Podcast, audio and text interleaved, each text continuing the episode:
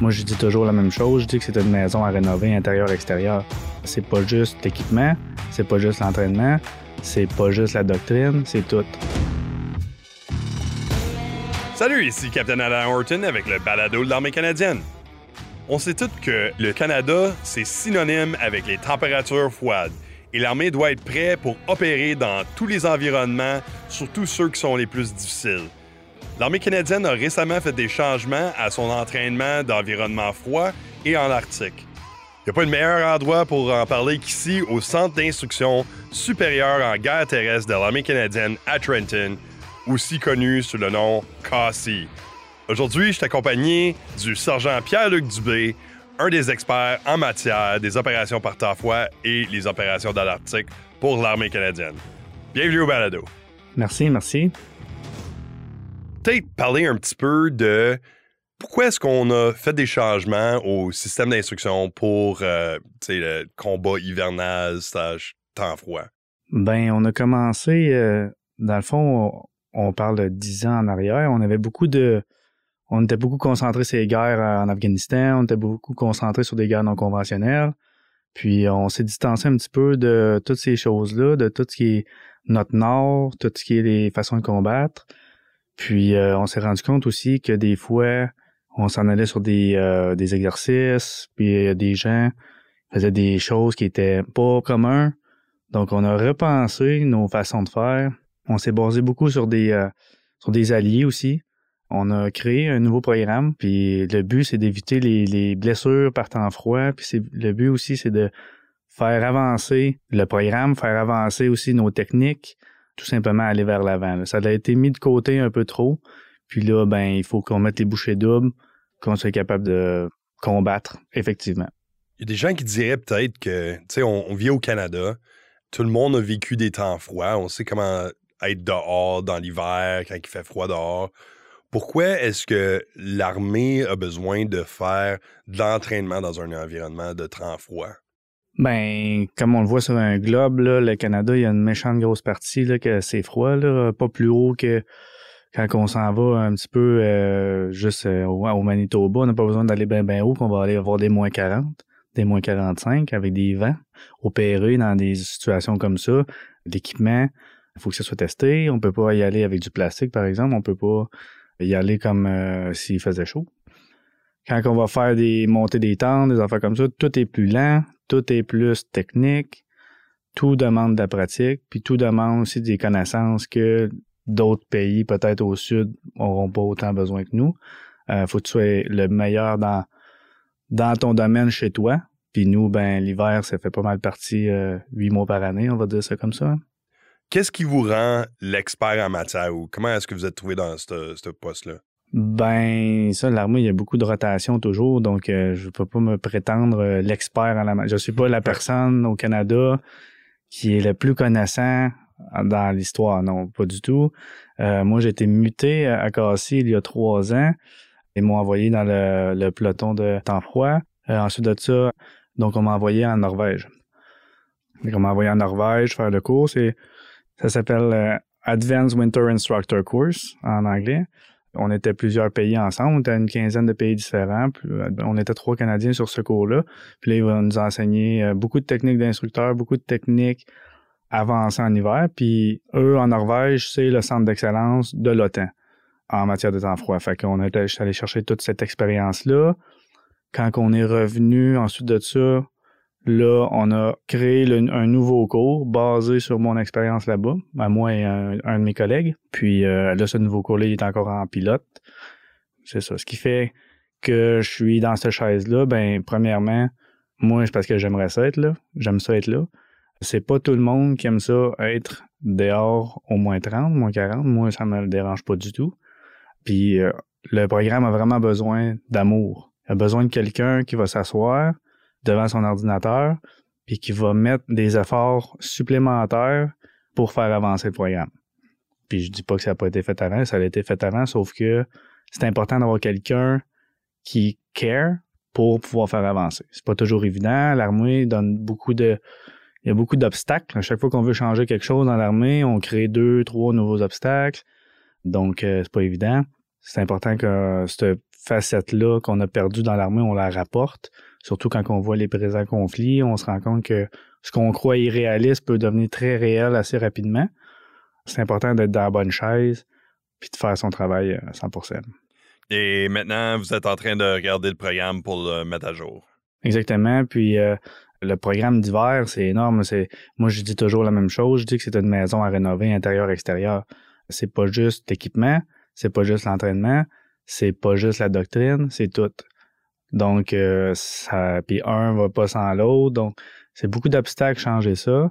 Euh, mais c'est tout à améliorer. Je dirais pas changer. On, la neige est la neige. La neige, c'est la même neige qu'il y avait il y a 50 ans. c'est ça. Euh, la seule chose, c'est que faut quand même ajuster nos équipements, faut quand même ajuster nos façons de faire. On a appris des choses. On a beaucoup plus de connaissances civiles au civil par des universités qui ont appris d'ici les 50 dernières années.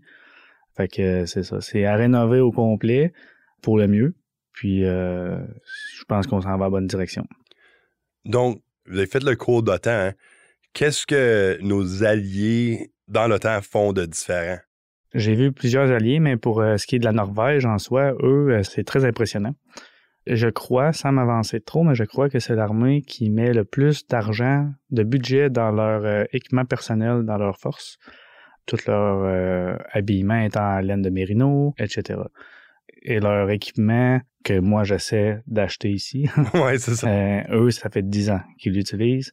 Aussi, leurs instructeurs, ce que moi j'ai remarqué là-bas, c'est que je dirais ils care, oui, mais sont très compétents. C'est des chasseurs, des trappeurs, c'est des gens que oui, ok, ils sont dans le programme d'hiver, mais ils sont à l'extérieur, au civil aussi. Ils vont connaître des choses qui sont pas dans leur cours, qui vont nous enseigner. C'est beaucoup plus, leur enseignement est beaucoup plus comme un enseignant à l'école plutôt qu'un instructeur à l'armée. Je sais pas si on peut ouais, ouais, ça comme ça. Donc, euh, eux autres, ils, basent beaucoup comme ça, puis ils basent beaucoup leur, euh, leur drill, on va dire, sur leur communication. Sur, euh, eux autres, il y a beaucoup, beaucoup de communication de en bas en haut, en haut en bas. Ce qui fait qu'en hiver, nous, des fois, ça, ça va un petit peu à contre-courant à cause de ça. Mais ouais, c'est ce que j'ai remarqué beaucoup de d'eux autres. Très compétents. Et comment est-ce que cette marche à suivre-là, cette méthode d'instruction, puis euh, leur exécution de tâches, comment est-ce que ça, ça se traduit dans euh, les changements que vous essayez de faire à l'instruction? Bien, un gros changement que nous, on fait, qui est basé sur eux, c'est le ski. On a mis le ski à part pas mal. Euh, le ski, c'est dur à entraîner, mais quand tu es entraîné, euh, sur ça, euh, on est capable de couvrir du 5 à 8 km à l'heure, ce qui est beaucoup euh, comparé en raquette. et... Pour ceux qui ne savent pas en raquette, des fois, là, ça prend de la pratique, puis c'est pas toujours évident, là, avec l'équipement militaire en particulier. Exactement. Puis je mets l'équipement militaire sur un soldat en raquette, faire un 10 km, je suis pas sûr qu'il va être capable d'attaquer aussi bien qu'après avoir fait un 10 km en ski. On parle de économie d'énergie. Le ski, c'est parfait. Puis ça, on le rapporte. en Norvège, eux autres, ils mettent beaucoup d'efforts dans ça. Puis c'était beau à voir. Euh, ils sont très euh, flexibles. Ils vont utiliser le ski avec plusieurs sortes d'équipements. Autrement dit, ils vont amalgamer le ski avec les attaques, avec le resupply. Ils vont faire des positions défensives avec leur ski. Ils vont accoter leur pôle pour tirer, etc. Ça, c'est ah. des choses que eux, ils font. Nous, c'est dans le livre mais c'est pas enseigné. Ça a été sorti dans l'histoire de nos cours, ça a été sorti du livre d'enseignement, on va l'appeler comme ça. Puis euh, là, on le rapporte. Ça, c'est une grosse chose, on le rapporte, mais là, en rapportant ça, ça apporte beaucoup d'autres équipements qu'il faut avoir avec ça. Pas juste les skis, ça règle pas le problème. Au foot guard, j'ai été introduit au biathlon, right?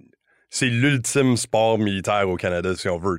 C'est le ski puis le tir. Puis comme vous avez fait mention, c'est pour ceux qui se connaissent pas vraiment dans le monde du fantassin, c'est vraiment ça. C'est il y a la partie où il faut se rendre à l'objectif, puis là, faut faire l'attaque. Fait que faut jamais être comme complètement épuisé juste en essayant de se rendre parce que là, tu peux pas faire ton attaque. Ouais, ça, je, peux comprendre, ouais. Puis euh, c'est ça, en biathlon, c'est sprint, sprint, sprint, tirer, tirer. Puis au militaire, c'est pesant. c'est comme un marathon, ouais. Ouais, c'est pesant, 10, 15. Nous autres, on a couvert du 18 km par jour pendant six jours là-bas, dans les montagnes, en Norvège. Puis euh, oui, mes pieds étaient maganés, mais euh, j'aurais-tu fighté? Oui, j'avais fighté, aucun problème. Puis j'étais beaucoup moins brûlé que si j'avais fait même encore, cette distance-là en raquette, je pense pas que ça, serait tout simplement fait. 18 km en raquette, ouais, ça aurait été. Euh, c'est une bonne volée. ouais. c'est ça. Ah, puis combien d'équipements est-ce que vous transportez dans, dans ce contexte-là? Euh, on avait un, ça, groupe de sections. Euh, dans fond, une tente, un poêle, on va avoir notre fuel, on va avoir nos rations, on va avoir tout notre ton équipement personnel là-dedans. Ouais. On était armés avec, on avait trois toboggans. Ouais. Eux autres, ils appellent ça des polkas.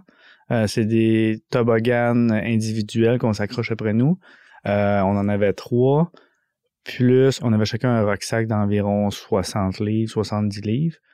Puis ouais, ça c'est skié tout le long euh, quand assez bien. Ça a été impressionnant de voir leur équipement. je crois que leur Polka, ils ont un ratio d'un pour cinq. Fait que vous allez mettre 100 livres dans Polka, vous tirez 20 livres. Ce qui est quand même un bon, pas mal mieux que d'avoir ça sur notre dos. Euh, donc ça, c'est le genre d'équipement justement que je parle que ça fait grandement avancer. Sans cet équipement-là, on n'aurait jamais, jamais fait ce type de mission-là. Donc, les anciens cours, c'était la guerre en hiver à niveau élémentaire, qui était le cours de base. Et euh, on avait aussi euh, aviseur en opération arctique. Qu'est-ce qui a changé dans ces cours-là? Puis qu'est-ce que ça a de là maintenant? Le nouveau cours, dans le fond, avant. Des nouveaux cours, peut-être. Ouais, exactement. On a été mandaté parce qu'il n'y avait pas de, milieu. On a le cours de base, puis ensuite de ça, on allait tout de suite dans le aviseur. Il n'y avait pas de milieu, comme beaucoup de cours ont un intermédiaire, un côté leader, juste une, introduction avant de tomber un maître, on va dire ça comme ça. Mm-hmm. Donc, euh, ce qu'on a fait, c'est qu'on a été mandaté à couper le cours en deux. On a séparé la partie arctique avec la partie hiver. Parce qu'avant, il y avait les deux dans le même cours. Donc, leader ou chef opération partant froid et l'autre cours, c'est euh, opération arctique.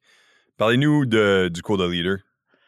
Euh, ce cours-là, de trois semaines, ça va te former juste comme un peu un guide en hiver. On va dire ça comme ça. Connaître la neige, connaître comment manger, connaître la base d'être sec. Tout le monde dit, oh, il faut être sec. Oui, mais pourquoi? Pourquoi faut que tu sois sec? Puis comment?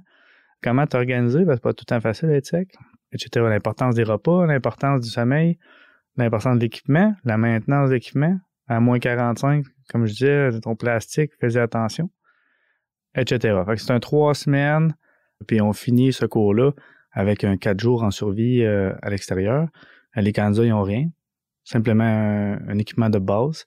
Les personnes vont partir avec un lapin dans leur sac à dos, puis euh, euh, ils dorment dehors trois jours à quatre jours.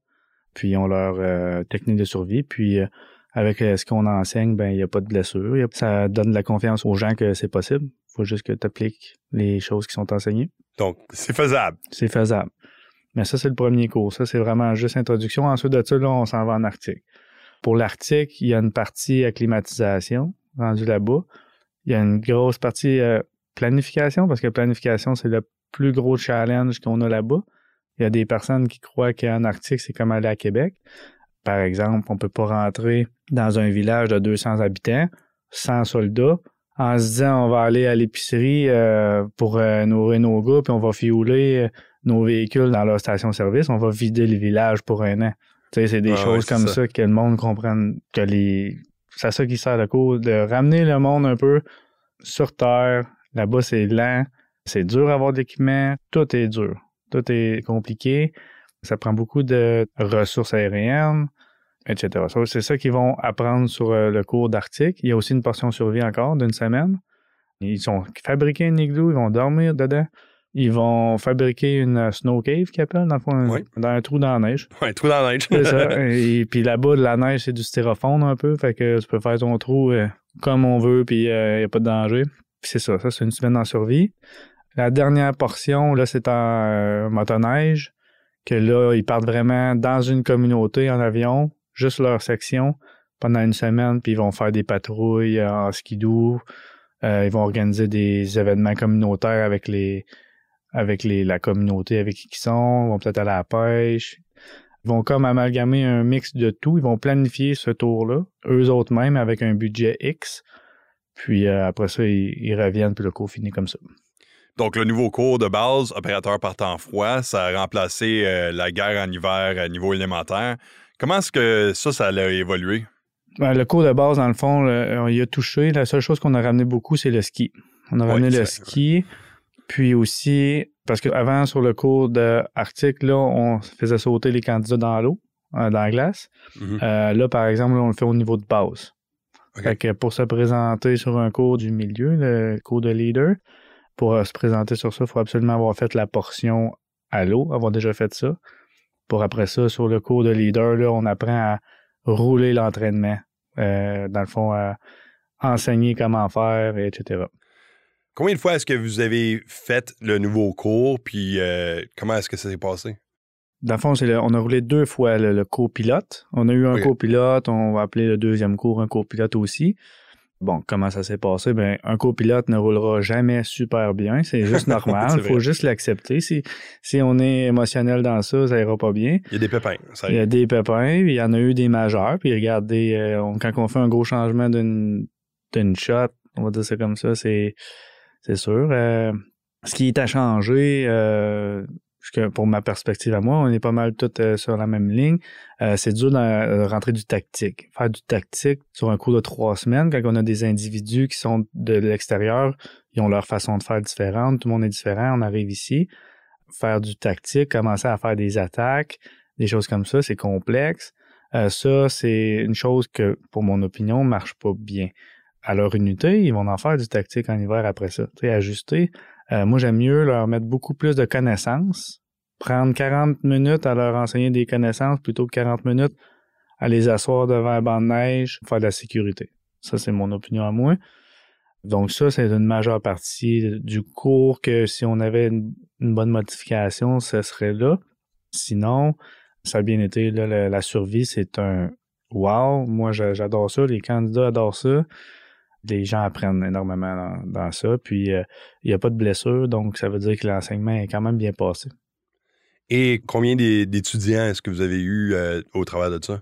Euh, dans le fond, on a roulé deux cours de environ 40 étudiants. Ah, OK. Fait que 80 en, en tout, ouais. avec tout cela étant dit, en regardant de l'avant, qu'est-ce que vous espérez pour le futur? Pour le futur, moi, dans le fond, ce que j'espère, c'est euh, qu'on puisse travailler sur le programme encore plus, puis que nos beaux projets, nos beaux documents, nos belles intentions arrivent à, échéance, arrivent à, terme. Puis euh, de l'équipement. De l'équipement, c'est probablement la lacune dans notre programme. Puis dans le futur, si on a de l'équipement, puis on a un programme comme qu'on a là, ben on, on va être du monde à Dieu se battre contre. Puis pour ceux qui ont déjà les qualifications, euh, je dis entre guillemets, les anciennes qualifications, qu'est-ce qui va se passer avec eux? Euh, ça, ça, ça changera pas. On va se nuire en maudine dans l'armée, c'est à chaque fois qu'on change un mot dans un livre. Ouais. Puis euh, les personnes qui, qui étaient qualifiées avant, là, on les qualifie plus. Non, c'est comme ça. Puis euh, dans le fond, c'est notre devoir aussi. Quand on est, euh, comme moi, j'en ai des qualifications que j'ai faites depuis v'là 10 ans.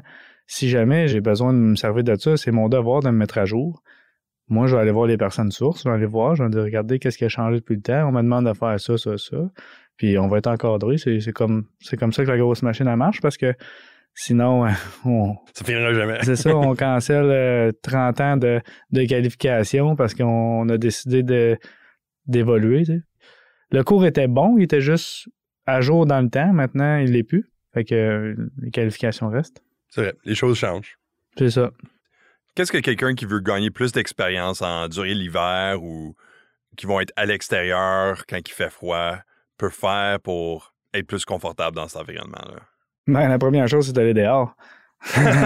L'expérience. Ah ouais, ah, non, mais ça, c'est vrai. Je veux dire, euh, c'est comme ça. Euh, Dans le temps, les bûcherons, je sais pas si vous savez, mais ils sortaient dehors du pied faire pipi le matin pour Ouais. que leur pied gèle. Puis après ça, ben, le sang pompait d'un pied puis il n'y avait pas froid de la journée.